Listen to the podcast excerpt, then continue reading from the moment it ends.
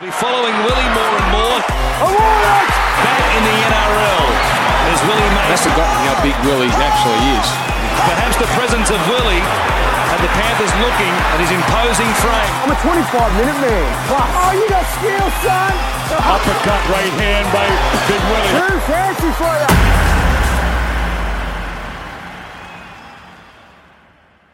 This week, we were lucky enough to talk with champion athlete and champion bloke John Steffensen, who is a good mate of Willie Mason's. He's one of mine, mate. Um, how long do you reckon we talk for then?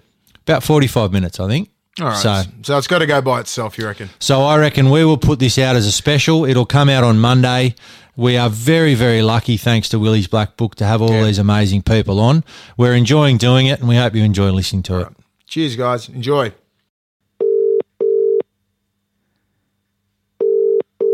All right, we've got John Steffensen here, good friend of mine, over 10, 10 year relationship here. Man, what's going on?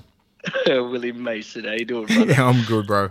I'm good. I've been just telling all the boys here, the production team, and my mate Burnsy about um about a couple of little stories that you told me about uh, the you know what happens in the Olympic Games and all that kind of stuff. But that's not for our sort of show. But if you want to tell it later, you can if you want. Um, but That's uh, for Willie Mason Burnsy after dark. yeah, that's the after dark. That's the after dark stuff. I was going to get into a couple of things straight away, man. Like you, you're 38 years old this year. Like your Olympic Games on, 2000. man. Shut up. You make it oh, sound sorry. so crazy. Yeah, but hey, hey, you're South African. You, hey, you, you look, you look all right. You're a black brother. That's good, man. Olympic Games 2004. Yep. Uh, Commonwealth Games 2006. World Champs 2009. But it's not like you just turned up like an idiot. Like you got four by four, got the silver, and then you got like the gold medals in Melbourne. You kicked ass like individual gold in Melbourne, like 400. That's why we always joke around because we're boys. But fuck me, I was just reading through all your shit, and I'm like, damn, he should go down as one of Australia's best track and field athletes, man. You know, like what? Yeah. I mean, what? What? I mean, we can get in. We'll get into that later about your mindset and everything. But that but when you Mm-hmm. sit back right now and you're in your house and, and you're just looking at you're looking at your achievements, like what what do you look at and go, fuck, that was that was that's a, that's a highlight. That's a highlight. Uh, uh. Man, it's crazy when like you only you only understand like I guess knowing each other, right? We've always talked about that we're bigger, uh, we're more than just our sport. yes. and we're, we're very blessed to be able to be celebrated for what we did in our sport. But to be honest, there's people actually doing really heroic things out there in the world. And you and I, we joke around about it, but we we, we know our parents. Um, what they did to get us to where we are today, and what other people are going through, we are just celebrated for something that we we were good at, which was our sport, Yeah. right? And, and in this country, we really get around that. Um, so for myself, man, I never even thought I'd make one Olympics, let alone win a medal, right? And um, I'm truly blessed to be able to look back and to be able to really get the best out of myself and not only represent my country but represent myself at the highest level and know that that has put me in a great position to anything I do post my athletic career because it's given me great confidence to do whatever I want to do right so I mean it's hearing you talk like that it's humbling man because um, a lot of people, we're not a very educated community in athletics in this country. It's NRL, AFL, now A League, Yeah. and definitely cricket. So a lot of people just, you know, over the time, they just saw what they saw in the media for myself, and I was quite vocal on how um, our sport was run, and but never really gave my just dues on what I was really going out there to achieve and what I really was putting into the sport for my country. So a lot of the times, I, I just I got to a point where I was like, fuck them and fuck what they think. I'm just gonna get what I can for me, and whatever's gonna be is gonna be. And um, and now when I sit back and look back, I get to I'm on the, I was on the board of the same federation that banned me. I now consult to the same federation. I was able to create Nitro Athletics, which reached 1.3 million viewers in night one. Um, and on top of that, like I'm still able to have be on a podcast, which I never thought 15 years ago I'd be able to talk about what I've done in my running and my running career. But if you look back, there's not one sprinter in Australia's history that has as most most major medals as I do in the history of this country. But they'll never talk about that because it's just not that exciting. Because I didn't win the gold medal. I respect that that I didn't win the gold medal at Olympic Games, but I fucking bust my ass trying to. I tell you that, and I know I did it hmm. clean. That's for sure. Yep. Mate, you virtually just covered about six of my questions in your opening monologue there. I- I'm going to have to rethink things. Just, just Scrap one, it, bro. Just go free ball. What one thing I like just looking back on what you've just said there, talking about, you know, I guess being aware that you were more than your sport. When you were competing, did you did you struggle with leaving athletics at the end, or did you have that mindset that you were more than just being an athlete and found it easier to transition? Because it's not an easy thing to do coming from sport into, I guess, the real world. That's a good question, Burnsy. Um, it, it hurts anybody. Anybody that says to you that that was my life, and if you're a professional athlete, you make it your life, right? So um, it's always hard to walk away for something that not only you did for a living, um, you did for the love of it, and then also you're bloody good at it, you know, and that's that's what you studied. So, um, but I knew when it was the end, Burnsy, man, I knew. I knew I wasn't that good anymore. Like I knew when I rocked up to the line, I was happy with third place, and I, I was never like that. You know, Willie knows me, like Yeah. Like I'm a cocky little motherfucker. Yeah. it's like so it's like I always reach for the stars, man, because like I believe you'll get off the ground. So for me it's it's it's it's just the way I'm well, hardwired and and when I started going to races and I just was like kind of accepting the fact that oh yeah and I was taking a bit of shortcuts for training and stuff like that I knew I had to stop and that was in 2014 I'll tell you a funny story I was in Glasgow for the Commonwealth Games, my last major comp. So anyway, Usain and I, we be, over time we became good friends, and um and he was competing in Glasgow, but he took the year off, so he's just running the relays. So anyway, we came, we were talking that night before, and I was like, yeah, man, you know, I'm saying like I'm hoping I can go out there and run, run good. I So I ran shit all around Europe. I was just closing the door everywhere I went. I last in Linz, last in Italy. I was just coming last everywhere. So I trained really hard for eight weeks. Thought, okay, I at least want to embarrass myself. Long story short, we ran well, became like fifth. And I remember walking off the track, and I just heard someone scream across the wall track, John! I was like, and I looked, who the hell's calling me? I was like, John! And I turning around, he goes, you suck. and I was, and that's the way It was me. My career, man. That's the fast man in the world telling me I suck, and that was it. So I knew, I knew, um, I knew that, I knew that was my last race. I think he was trying to lighten the moment because I was pretty emotional because that was an end of an era for me, and I knew I wasn't good enough anymore. And um, I was able to leave my career like least at a major champs, and then I was really blessed, man, because the year before. I got to do uh, Celebrity Apprentice because I got banned, and that really catapulted me into um, getting a little of my demographic reach changed. Burnsy, to answer your question, I was blessed yeah, I yeah. had that, which then put me onto Wide World of Sports um, post Celebrity Apprentice, and then allowed me to do some TV stuff. Otherwise, I reckon I would have been forgotten or remembered as that loudmouth kid that told everybody to get fucked. To be honest with you, but I was able to have the medium of Channel Nine and Apprentice, and which is sad, really. But I was able to have that medium to actually be able to show a different side of who I was, and that was athletic John, and this is this is like John Steffensen, if that makes sort of Yeah, sense. hundred percent. Um, let's wind the clock back. Just say when John Steffensen was, you know, maybe 15, 16 years old, growing up in Perth, South African parents, immigrants. You know, you're Australian born. You know, growing up over over in Perth, trying to get in. You know, maybe AFL. There's other sports there. There's not, not rugby league. How did you get into athletics? And when you got into athletics, what drove you so much to get to the top? Look, like we ain't talking. To, I'm not talking to a person who was like, uh, you know, New South Wales champ, Perth champ, whatever. Like you got to the Olympic Games, you know, Commonwealth Games, World Championship Games. Like the 16 year old John Steffensen, what was his mindset at that time? Did he want to? Did he want to play AFL? Did he want to, or did he want to win a gold medal in the 400, which is the hardest fucking thing you can run? You chose that. we always talk about it, poorly, but Willie, man. I yeah. don't know what I was thinking, but like just as that 16 year old John Steffensen thinking, like what what were you thinking? What was your mindset? What were you focused on?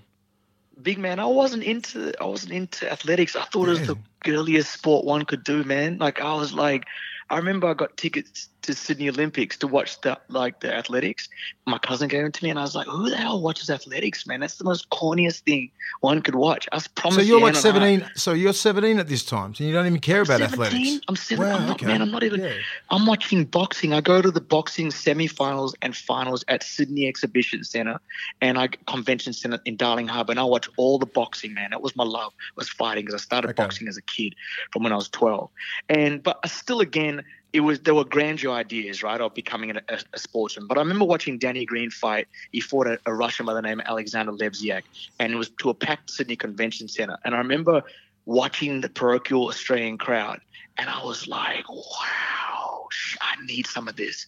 If I can get this somehow in professional sport, this is just the business. Like the the place, raw. I mean, it was it was nuts. I got I got shivers. I ended up watching the crowd, not the fight.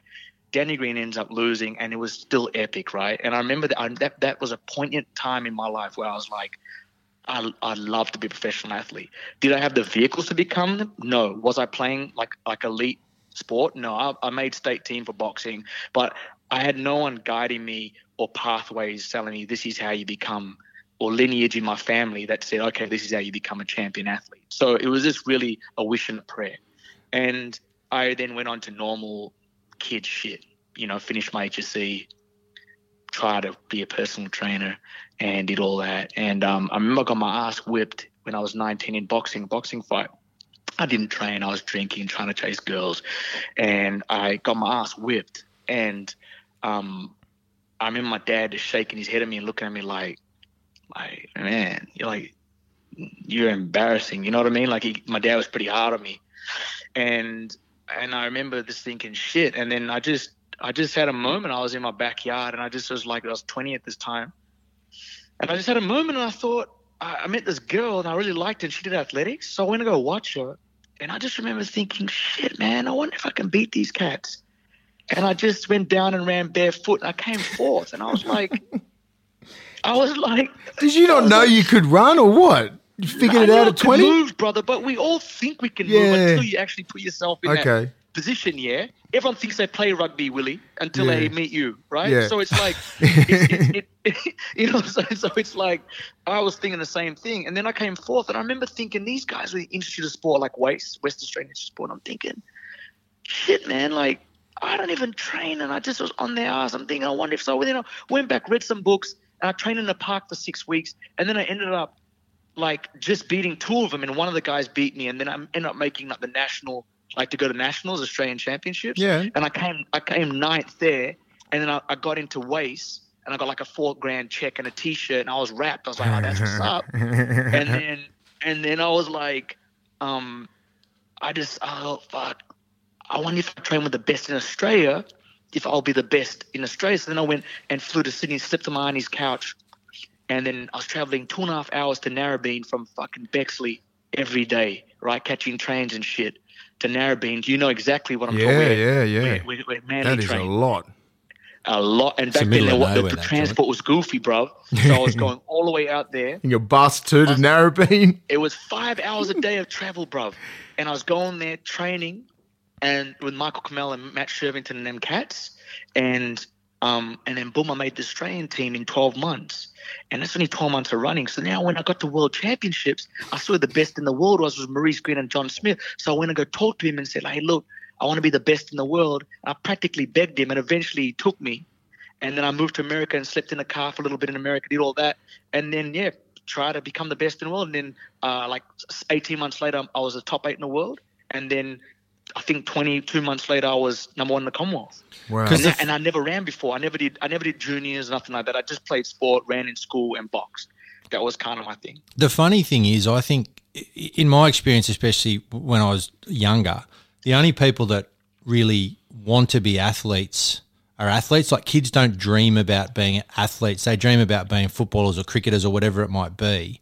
And the pathway to being the best in the world as an athlete is such a difficult one. There's not, you know, there's not the adulation, there's not the money, there's, Yeah. you know, one week every two years during Commonwealth Games and, and, and Olympic Games, you become the focus of everyone's attention. But what's it like in those in th- those times in between? So when you're not competing in a major competition, how do you get yourself mm. up for the training when there's not the, I guess that that sort of adulation around you the whole time? Yeah, Burnsy, that's a good question. I, you're, you're right, yeah, but I don't know. I never needed motivation, man. I just grew up with nothing, brother. So I kind of was instilled with boxing. After I got my ass whipped, I swore I was never going to go through the experience again. And then running's easy, man. You lose, you just walk off the track. Like boxing, you lose. Like, Bro, it's, all, hospital. totally different. it's all bad. I get you it. know? I get that So- mindset. so like so running, I was like, shit. I'm like, and at the time, brother, like, I was I was like, I, I believe you make your own luck. I'm a big believer of that, but I also believe I was really blessed because, like, my timing was impeccable, man. Like, like going from world champs into having the best coach in the world into being around the best athletes in the world, training them every day. I became very Americanized in my mindset. Ended up living there for ten years. Um, and my mindset was really optimistic, and I really didn't take shit or listen to anybody that was negative. And I really live in a very pessimistic country when it comes to our goals and what we believe in. And people are very quick to give you 10 reasons how you can't achieve something rather than 10 reasons how you can achieve it. Yeah. So I, I needed to be around that, and that really helped me sort of reach things that other Aussie sprinters weren't doing at the time because they just didn't believe that they could. I was around the best in the world telling me, Jay, if you keep projecting like this, you're going to be good, man. Like you just need to keep busting your ass, believe in yourself, and you're going to be what it's going to be. But I never needed motivation, Burnsy, man. I just, I just had hate in my heart, brother. Like I was, I was just like, I'm going to prove everybody that this is possible. And I just never thought anybody was better than me. Mate, why? Just- why? If you were that good an athlete that you could pick up in twelve months and become as good as you were, why would you pick the four hundred? It's the pits. Oh, I know, mate, brother. it I, makes me I, sick. I told you, Burnsy, I fucked up. What do you want me to say, brother? Because I mean, you basically you, you're basically sprinting the whole way. Aren't you? I mean, there's tactics in the. Man, it's- what, what are the it's- tactics it's- in a race? You just go as I'll hard give as you some can. Splits, right? The Yeah, I was all. Sorry, sorry, John. All I was going to ask before was like, tell me and tell everybody what you used to do and what you did to train. Like for four hundreds, you were over oh, speed. You're doing six hundreds, do four hundreds. You were doing two hundreds as well. So we had the same sort of question lined up. But like, please tell everyone because it makes me sick Yeah. thinking about it. So just just well, elaborate you're doing and go. sprint training at the moment, man. You're doing Yeah. damn good at it, Willie. And I was, I was always impressed, Burns, you, and I'm not, I'm not, not blowing smoke up my brother's backside, but, but Willie, for a big guy, man, he revolutionized the game with his speed and power, and I guess his his mental capability to understand things. And this has been when I, we first met through a good friend, Jeff Fenech, years ago, and just having like one conversation Willie, you understand his intelligence, not only in rugby league but in sport, and and he just has a different way of putting it across. And I think the dumb people only see the way he's saying things, not listening to what he's saying. And and to answer your question, you know how hard it is, Will, to Yeah. train with the running, and it's quite boring and it's quite lonely out there. And Burns, I don't know how much sprinting you've done in your life, but it, it is it is like a typical day would sort of look like in in say winter would Yep. look like I'd wake up in the morning. Um, towards the last six years, my career had a physio live in me. So I wake up in the morning, I get physio on my back and physio on my body. So I just make sure I had mobility through my hips and my feet. And then I'd get to training. Um, I get another 15 minutes of physio again. I then warm up, which would which consists of warm up take about an hour. So it consists of a 3k run, um, and then after the 3k I'd stretch and I'd do a series of drills. So A skips, B skips, high knees, butt kicks, side to sides. Um, then I get a little bit more physio. Then I'd run a 600, a 300, 100, and 100. That'll be my warm up, and then post my warm up. I would then I would then take around about five minutes. I then put on like a lighter pair of shoes, and I end up doing my my workout. Sometimes my workout would be like 12 200s with 30 seconds rest, and running them all in say 25 seconds, and ending the last one in around 21 seconds or 22 seconds in flats. And we just and I run them off 30 seconds or 35 seconds. But that's towards the back end of fall winter training. Um, but then the beauty of sprinting is when you get towards Olympic Games, it really lowers down. So you're starting to go for one off maximum effort. So you a workout, say right before Olympic Games will look like um, a 60, three minutes, an 80, 10 minutes, and all out 300. And you run a 60, say in 6 2. You run an 80 in, say, 8 1. And then you'd run a, a 300 in, say, 31 8, something like that. You know what I mean? So you'd be moving, but you're just practicing now executing into the curve, off the curve, what your mechanics looks like around the curve, finding the straight lines in the curve, getting up, getting good hip clearance, getting good foot clearance through the back stretch. Um, this, this sort of practicing everything you want to do sort of in a race. And um, and to give you to answer your question, Burnsy, that's so that's what a workout, and that's not so through a day after you've done the workout, Willie, we then go home, I then sleep, have a meal, then get some more physio, then head to the gym and do an hour and a half in the gym. So it'll be a whole, bunch of plyometrics, weightlifting, Olympic lifting type exercises. And then from there, I would come back home. I'd then eat some more food, get some more physio, have a little bit of a rest. And around 9 10 o'clock, I'd then hit the road and run about half an hour on the road and have somebody follow me. And then I'd get home, have a little bit more physio on my back, a little bit of, have an ice bath or jump in a hyperbaric chamber, which I had in my house. And then I'd go to sleep and wake up and do it all again the next day. You just made me feel sick. Yeah, Yeah, is, but I, man. it just, I just, I chose. crazy, but boys, bro. we'll talk about a topic which no one's talking. I didn't do drugs, so I had to do all of that to make up for where I wasn't. I couldn't just do the pure Russian based style of training. So I was doing a lot of long runs and doing hyperbaric and doing all those things to raise my hematocrit and my, my red blood cell ability to, to transport oxygen. So I could, because you need that in, in the in the 400 because it's it's sort of there's still a big sort of endurance factor in a in a, in a quarter mile. Did, did you know? Sprint. Did you know the blokes that were juicing at the time? I mean, was that was that well known amongst? Ah, you're not stupid, eh? You can like Willie will tell you the same thing in rugby. Uh, You, you, you, you, you can't. I don't like accusing no one, Burns, because that's not my No, no, of course know- not. Yeah, without you giving specific right? examples. Yeah, unless I know 100, percent I'm gonna let. I'll tell you their names if I know 100. percent Um, but I, I, I could only speculate, and I'm not a fool because I Their know body how I'm training. shape, their times. That's it. Yeah, like I, I'd go to Monaco and race in Monaco, and, and I'd whip their ass by over a second after. And we meet up at World Champ six weeks later, and they pump me by a second. How the fuck Yeah. did you find two seconds in six weeks? Mm. That took me nine months. yeah. You know what I mean? Like yeah. just, just stuff like that, which would have me puzzled a little bit. But, but look, it's in every sport. I never, I never got jaded by it. I didn't really, I didn't really, um, I didn't really worry. I still thought I was beating everybody But in the world. At least, at least beat everybody once in the world that was doing well. I thought it was better than me, so I felt well. I just got to get it right on the day. And when I won Commonwealth, I got it right on that day for a championship. I thought, well, if I could do it at Commonwealth, I can do it at Worlds. But it just never eventuated for me. It's um, it's a bit crazy, but like your sport in particularly, I know like in NRL, like there's, there's rumors about some people, and you and, I, and I'm exactly like you. I would never throw anyone under the bus unless I 100% knew it was them.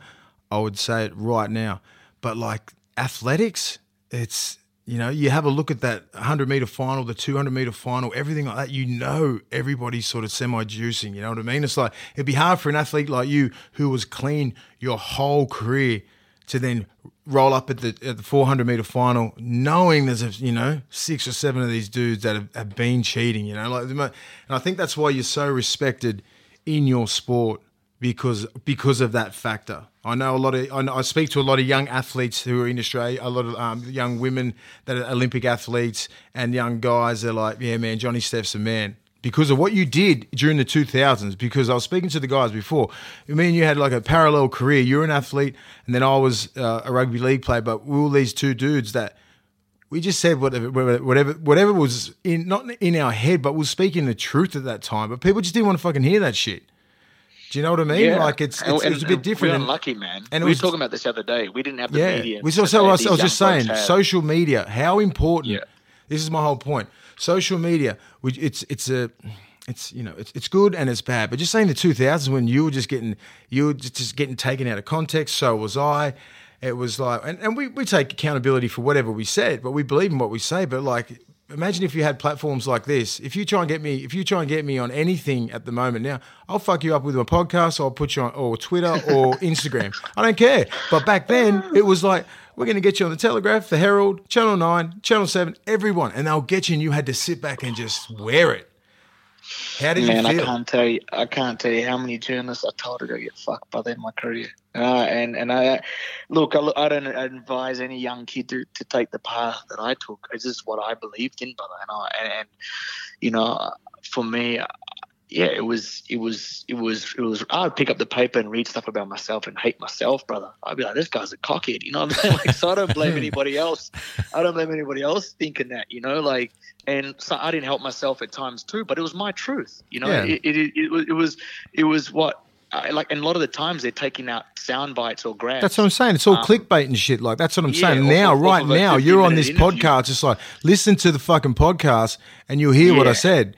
But No, when I you're mean, talking to the Telegraph, they're going to take out clickbait and go, "All right, this is it." And all people do is they read headlines. They don't give a shit about the fine print. So Yep. it was just, it was just that, it man, was I- just I that made- time, wasn't the it? Telegraph. I made Fairfax and and News Corp a lot of money, brother. I tell you Yeah, that. So I'm sure you did too. so it's like, you know, like it's just, it's just, it's just, yeah. I mean, look, you, you listen, man. We're strong enough to deal with it, and I, I got over it. I mean, I was man. confident in myself and and and moved on, um, with my life. And yeah, I had to wear people talking shit, but at the same time, man, I, I was blessed. I had a lot of sponsors that believed in me and and didn't care because they knew who I was as a person. And I, look, at the end of the day, that all that mattered is And what that's- my family thought.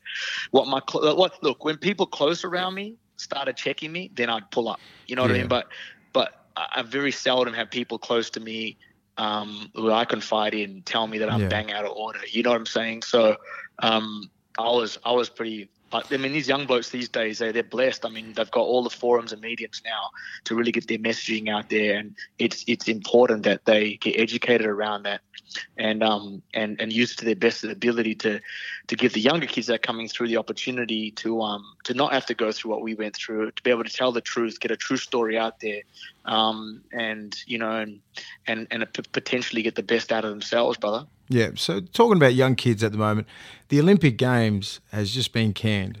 Um, you, you got these young kids, they're young young athletes. You've been in that position before.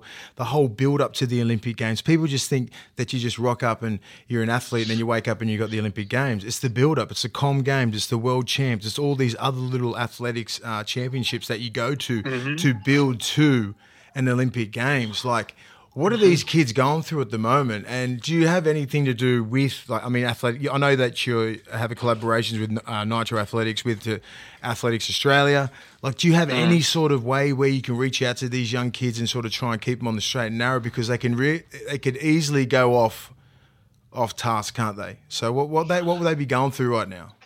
Yeah, it'll be difficult, man, because uh, you know, as an athlete, I don't know if you were the same in, in football or in a team sport, but you're you're goal driven, yeah. You're, Yeah. you're driven by you're driven by the champions. You're driven by the grand final. You're driven by finals. You're Yeah. driven by Origin. You're Yeah. driven, you know. yes, so yes.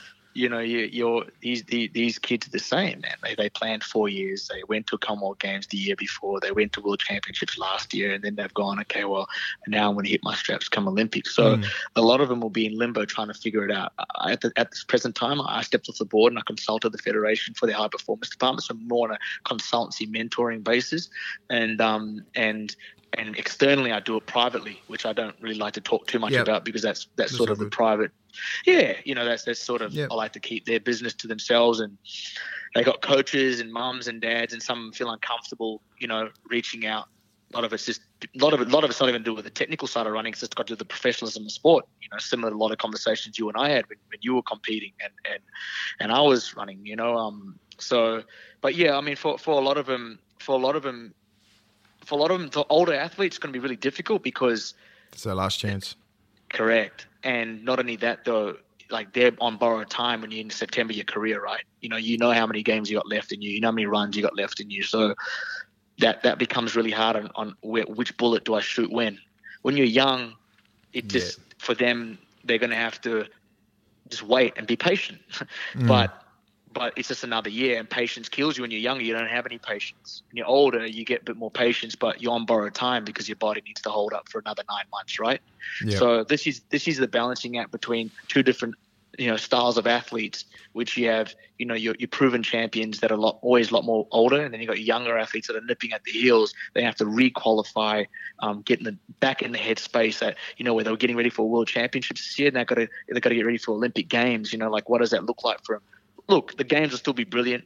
People will still perform well. It'll be what it'll be. But for the individual themselves, they'll have their their um their trials and tribulations they're going to have to face between now and then, and how they deal with that is they're going to have to lean on their coach, So lean on the federation, lean on their trust to get it to get through it. you, you're not on Athletics Australia board anymore. Did you say you're consulting now? No, So Yeah. how how did you go? I mean, obviously, walking onto that board um, a few years ago was that to get the Nitro Athletics up and running because that was they were trying to, I guess, um, appeal to a younger crowd. Then weren't they? Is that is Yeah. that why they got you in? Because you obviously had a, a, a big following amongst, I guess, younger athletes. And Yeah. I youth? give credit to our president, man, Mark Arbib. He was an old Labor sports minister um, under Kevin Rudd, and um, he, him and I had dinner one night in Melbourne, and um, and we just hit it off. And he sort of liked my ideals and liked what I stood for. And he he, I was obviously close to Alan Jones, and he knew Alan, and I guess Alan told him, "There's any guy you need on the board, it's John." And I said, "Alan, well, I don't want to be on the. I hate them motherfuckers, so I don't want to be on the board." And he was like, um, "Just hear this guy out, see what he has to say." So I caught up with Mark. We had dinner, and I liked him. He was, he was a good dude, and and a testament to him. He's been a stand-up. He's been the best thing for athletics, man. Like the guy has done so much for the sport to try and get it to at least commercialize itself. He put so much effort towards Nitro Athletics. Nitro Athletics is a whole other story, and we were selling that to the RWF, and, I, and I, that's just a whole other podcast and how that went down. But that should have been a platform across the world because it, it, proved itself as a pilot in Australia with the reach that it got. And um, and yeah, I mean, walking on that board was purely um, to give the board a bit of difference Mark was quite keen on that, and right there we made it. We made a decision. Okay, let's disrupt the sport, and Nitro was was the model, was the was the was the vehicle to do that. I think without discus and shot put, probably that was the thing that struggled. I think everyone loves discus and shot put, John. And uh, if you'd have put those on there, and a hammer throw, and, and, and a hammer throw, throw. yeah. Remember Debbie Sosimenko? Yeah, yeah, man. Wait, Johnny, you know when we were talking about, we were just talking about your training and just you're you're so mm. articulate and your athletics IQ is a lot higher than anybody I've ever spoken to. I mean, we, have you ever thought about like just maybe in any sport, cricket? I know cricket, you need to be mm. fast over 25, 30 meters. Uh, soccer, uh, uh, NRL, AFL. Have you been approached by any of these, any oh, of these, man. like really, you know, I clubs? you I mean, I know you people. could, but I'm just saying, like, if, if, like, even like the NRL. I mean, like, we know our boy Roger Fabri. He's a great friend of mine he he he trains a lot of athletes. There's a lot of um, NRL players. I mean, but I mean, a lot of. I mean, I'll, I'll, talk about cricket, AFL, all these other sports. Man, like who's coaching these people? Like, I mean, Rod, I mean, Roger's not coaching everyone, is he? who's coaching these Yeah, at the people? People is, need to be quick, I, uh, but people need to I be take- quick. You know how you know how important it is. Yeah, I look. I take my hat off to Roger, man. He, he, he, he's he's doing his thing, brother. But um, yeah, I don't know. Yeah, I, I don't. I mean that. Would you that- be I know. interested? Like, would you be interested No, to I mean, just say, look, just I say, mean, Mel, we- you're based in Melbourne right now. Essendon come Yeah, to you, it's Melbourne Storm Melbourne, come to you and go, yeah, we need to get Sydney, these man. fuckers. We need to get fast. Willie's Yeah, looking look, for a man. job for you, mate. Nah, Nah, nah, nah, nah, this guy's nah, too nah, smart to be sitting just doing nothing on Nacho fucking athletics. Don't worry about that. no, man, it's funny, brother, because as you know, I mean, we talk a little bit about um, these things uh, we're chilling, but I um, a lot of athletes hit me up and we talk one on one about these things, and I just was, I was, I was really just, for me, it was just more just helping out to see people become become great. But um, I, I I agree with you. I, I, I should be doing a lot more of it, uh, and and uh, I'm, I'm giving a lot of time and, and thought right now on on sort of um, how we can help fellow Australians and and um, and other athletes in different sports become the best they can. I mean, these one percenters, as you heard in my training day, is all the Yeah. one percenters which got me to where I got to. Yeah, and um, I've been really blessed to be able to help out a gang of people. Um, and moving forward is definitely something that's in the forefront of my mind because I really enjoy it. It comes so Yeah. easily to me, man. You know, Mm. like it's not something that's difficult, and I don't have to placate my knowledge. It's just if I have an issue, of there's not much when it comes to sprinting. I haven't tried to work out because I wasn't a very talented kid. I had a bloody good work ethic. You know what I'm saying? Yeah. So I really had to get the most out of myself. Where I think the talented ones find it really hard to explain how to be great because it comes really natural Yeah. to them. If that sort of makes sense, and it's it's something which which look man in the future it's definitely something i'd probably do on on, a- on a top end so people that are dead serious i think it's really hard working with people that Yeah. are sort of I just, I of- think there's, I think there's some sort of niche market. I reckon, just in in any sport in Australia, especially, especially the NRL. And, Yeah. and and even soccer and like when they get some sort of specialist in. I know when we were at the Bulldogs, we had this crazy Russian dude in there, man. He had about yeah, I five- remember. Yeah, that, oh, was my yeah, ex, that, was my, that was my ex-coach. He's man. your fucking ex Yeah. crazy Russian dude, man. About 2003 or Yeah. 4 5. Michael. We- Yeah, we had yeah, dudes. man. I was running sub 5 over 40. So was Sonny Bill. he So was, was you know, Roy. you know, fair play to him, Willie. He was actually not too bad. Like He was like, all right, man. He he, and, and that's something which you and I always spoke about. I think the training that that that these NRL players, and no disrespect to them, I mean a lot of codes, man. And, I, and it's not I'm just saying it's based upon what I see. It's based upon what the athletes tell me from these clubs. I won't disclose who, but it's it's laughable like how they try and get quick. Like Yeah. I, I just don't I just don't get it. Like I just think like if I was a club, I mean not that I'm Nostradamus in sprinting, but I, I would lit, like legitimately go about it the other way by keeping them one injury safe, getting more games out of them because you can't be doing these extra workouts and jeopardizing what they're there to do is play football. Yeah, like you can't Yeah. do that. And there's a way of staying safe in sprinting, but still getting the maximum velocity out of yourself for what is needed for that specific sport. And I just don't think that. I think people think this linear top end speed is what is needed. So That's absolutely different. BS. So different. Like it's so BS, man. Like, and I and the thing is, my chosen sport being South African was rugby. We grew up a rugby family. We loved rugby. I would played fucking rugby bend school you straight in half. brother. I'd run around. You so would not quickly, catch it would him. be You funny, would be brother. nowhere like, near like dead set, brother. And then when I did it, I'd still respect you. Like, you seen the blind side? You see how that guy, the big dude, got up and tried to lift him up off the ground. Yeah, That's I'll do that to you. brother.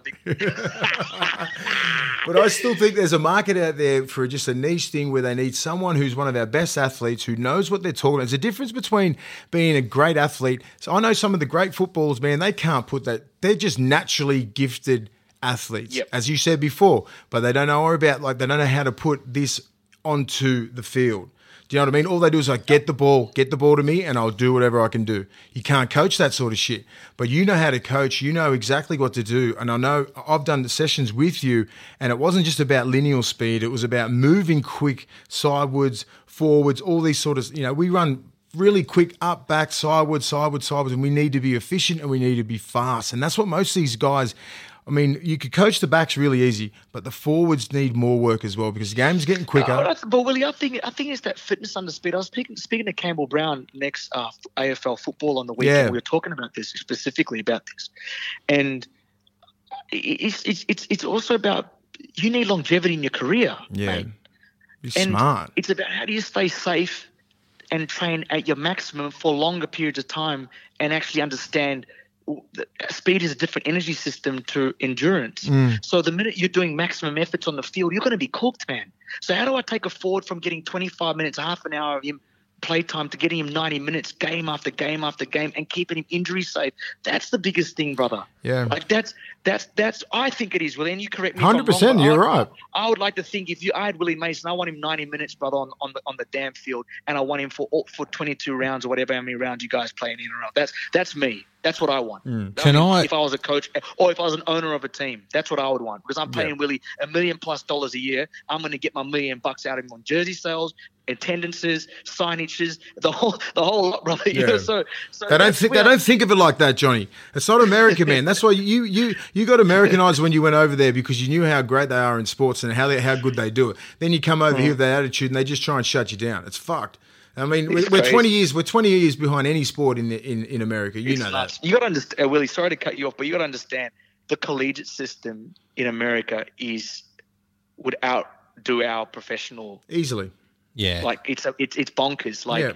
like these kids when they leave high school, their high school system is probably where our, some of our goddamn NRL easily. yeah, like it's kind of uh, they're high. Some of the high schools like that.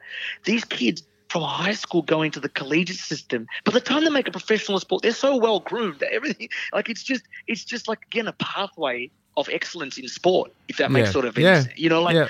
and it's and it's like if we can't create that through our high school and collegiate system here, we should at least be able to create that once you make a professional club. Your family, these parents, the, the government, clubs, sponsors put in money to and hand these kids over to clubs wanting the best for them and federations wanting the best for them to know that they're in good hands. I think there's a duty of care that that should happen when you make these clubs or you make these federated sports. Anyway, Lan, one last question.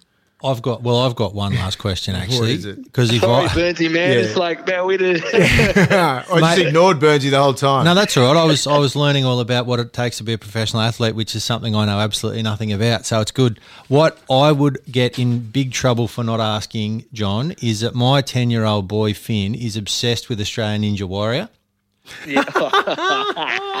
Mate, you were on there. Tell me, was that how hard is it? Because I feel like I would be able to handle it pretty easily, to be honest. I'm gonna give it. To, I'm gonna. I'm gonna. I'm gonna give it to you uncut, man. Let me tell you something. I, I, I, like so. I was. I was doing. I was with Channel Nine. We used to do Tour Down Under around that time of the year. There was no shows, and an opportunity to do Ninja Warrior came up, and I said, "Look, no worries, I'll do it." I wish I had my ego in check. I couldn't get my head around doing it, and I didn't want to do it, but I mm. wanted to do it because I had to do a show in between that period. I wasn't doing anything on TV for the Yeah. whole year, and I was just I just wish I trained and because it's actually brilliant. It's a freaking good challenge, but I was I couldn't check myself, and I was too up my own ass to to just have fun with it and train hard and see how, how I could go. If that makes sort of Yeah, sense. Yeah, I'm yeah, disappointed yeah. in myself because I was like, man, how do I go from Olympics to damn Ninja Warrior? Like, like serious, bro. I couldn't get my head around it. You know, I was just like, I can't go in there and train for this and then just make a fool of myself. But it was bloody hard, bro. I remember It looking at myself hard. on TV going, I look like a fat dad, man. I was like, like it just, I looked weird. And I remember after that show, I lost six kilos. I just embarrassed myself, and then I was just like, it just was, it just, it, it's, it's not easy, man. I, I tell you right now, bro. I remember walking into the green room, and it was like, I was like 50 ninjas, man, walking around, filing their hands and doing cartwheels and shit. And I turned around, and told the producer, I'm out of here. I said, fuck this. I said, these cats, these cats want that smoke, man. So I was like, I need to get out of here. Do you So know then the I- the I funny thing leave. is you're like I'm watching that and you're like one of Australia's greatest athletes and a bloke with a and a bloke with a golf hat won won it and I was like what is going on? Uh. what just happened? big man it's it's it's like you gotta you gotta like it, a lot of it man they don't like you, you can't practice it so you just gotta go in and have man like you legitimately gotta have like them cat like reflexes man and ninja skills like they they take it like so funny man my boy from america calls me up and he's like, yo, yo, come, just seen you on the Ninja Warrior. You're about to kill it, bro. You're about to blow up in Australia. I was like, what are you talking about? He's like, you're gonna blow up in Australia, man. That's huge, man. I'm like, what are you talking? I was like, nah, it's not like that. Yeah, in America, if you're, It's if you're fucking massive Warrior, there. It's huge. Like they look at you as an influencer. How embarrassing, Bro, bro. I'm dead set serious, man. I was like, bro, it's not like that out here, man. But it was an awesome experience. Like I, I like it's it's it's it's not corny. Those athletes that get on there, those guys have So skills. strong. They, Yeah. they do have skills, man. They're strong. They've got skills. Um, and I and I took the piss out of it, but they, they legitimately deserve their props, man, Yeah, because man. The shit they do is ah, Willie. I'm not even. I'm not even joking. They. I'm not even going to ruin your story because they. I, I know exactly what you're going through because they asked me to go on that shit and I just brushed it straight away. And I'm like, I'm not going to fucking embarrass myself. I'm fucking 37 years old. I'm retired. I'm 125 kilos. I'm six foot fucking five. I'm not built for that monkey bar shit, man. I will slip straight Bro. off. I knew my capabilities, bro. I should- knew it. I wish you'd go on that. I, I I fucking didn't tell anyone. They go, "We'll pay you this." I, I'm not about money, man. I'm about hey. I know Ninja Warrior. Do I look like a ninja? Tongan ninja. That's about it. Tonga Ninja. You went and cooked risotto instead. Anyway, I've got one more story for you. Uh, one more question for you, Johnny. Um, a lot of, I mean, hear a lot of stories, all that sort of shit. Anyway, I'll get straight to it. Olympic Village. Is it as crazy as I fucking think it's going to be, or whatever I hear? Because I think our listeners want to know. Hey, we've got an Olympic athlete here. What the fuck happens? Don't, hey, just give us the the. Whatever version you want, actually. The version? Censored. uncut, give me the censored version or Censored, uncut. Who gives a fuck? Just No, tell me. director's edit, bro. I Yeah, yeah, yeah. Right. So, big man, Athens Olympics. I got there looking for things, bruv. I was I was lurking hard, man, everywhere. your boy was on. The, your boy was your boy was cutting cutting mad shapes, man. I was out there just just in the mix, nothing. And but I was like I was like, maybe it's me, you know. Boom, Beijing, cut mad shapes, hitting the streets nothing. I was like, fuck this Olympics. I was like, big man, I can't. London Olympics. Yeah, it was nice, man. Like, like London was a bit, London was a bit different, but like, But you did two started- before that. You nothing. Are you telling me honestly you walked around two Athens with Willie- a silver like, medal? oh. Burnsy, God I damn can't it. lie to you, man. I was hitting the streets like a savage, and I couldn't, I couldn't, I couldn't, I couldn't, I couldn't, man. I couldn't win nowhere I went. Every turn I made was a wrong turn.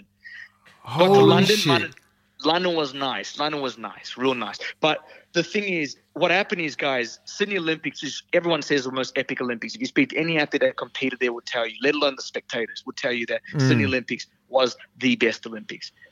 Australians, we know how to throw a party and have a good time.